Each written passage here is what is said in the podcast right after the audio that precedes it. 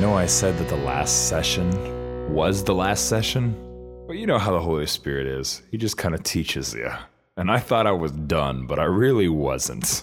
I wasn't done. And there's something very, very important that I need to tell you about. And that's about humility and pride.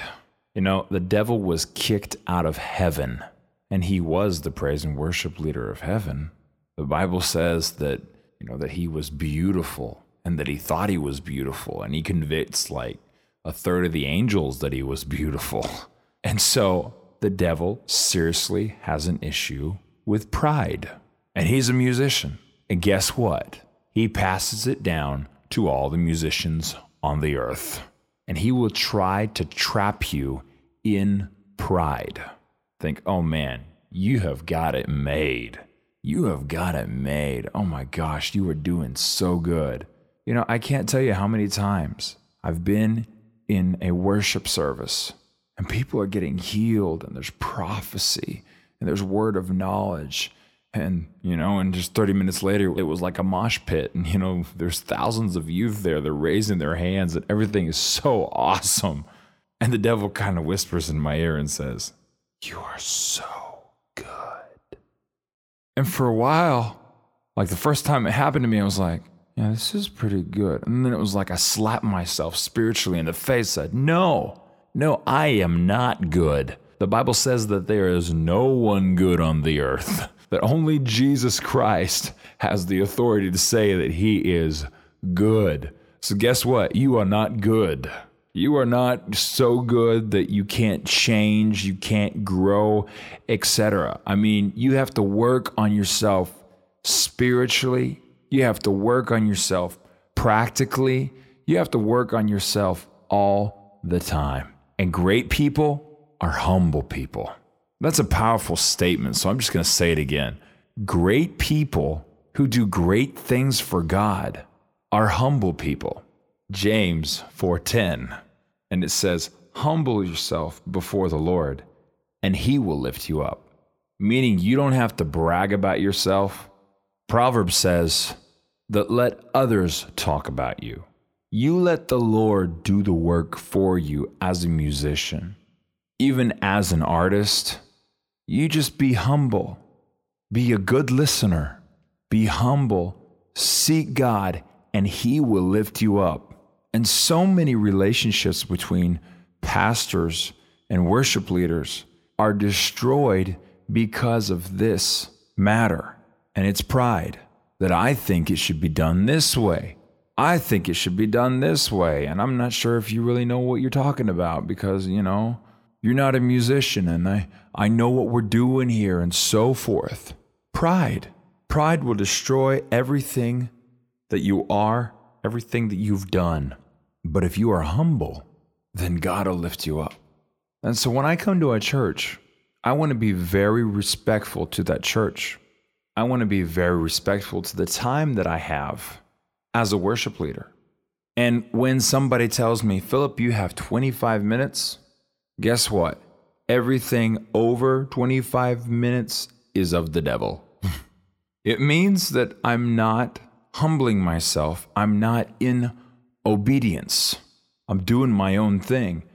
And I'm telling you, I have felt it that when I go over, even if it's just one minute or two minutes, I can feel it. I can feel that I'm out of the area of blessing that I was especially if I'm like looking at the pastor and say, okay, give me one more minute. And he's like, what are you doing?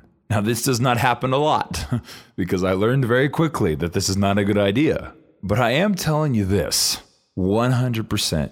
You need to follow the rules of the church that you are at. I'm a spirit filled believer.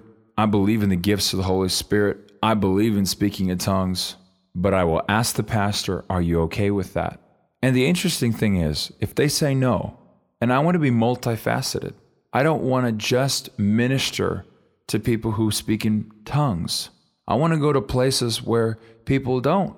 I want to go to places where people don't so I can bring something new, so I can bring the gifts of the Holy Spirit to them in a very respectful way. I'll ask the pastor, I say, Are you all right with prophecy? He said, Yeah, I'm all right with prophecy. Words of knowledge. If it's real, Yeah, I'm all right with that. Are you all right with speaking tongues? No, I really don't want you to do that. You can do that in your own, but don't do that on the stage. And I'll say, Yes, sir, I won't do that. And I respect the rules of the house that I'm going to. And as a praise and worship leader, we don't all know what we're doing. We don't have it made. We have to respect the rules of the house that we are going to. There's other places where people say, you know what, Phil, sky's the limit. We love you. We trust you. And you know what? God moves in a different way. But I've also noticed that God will not break the rules of the house that you're in.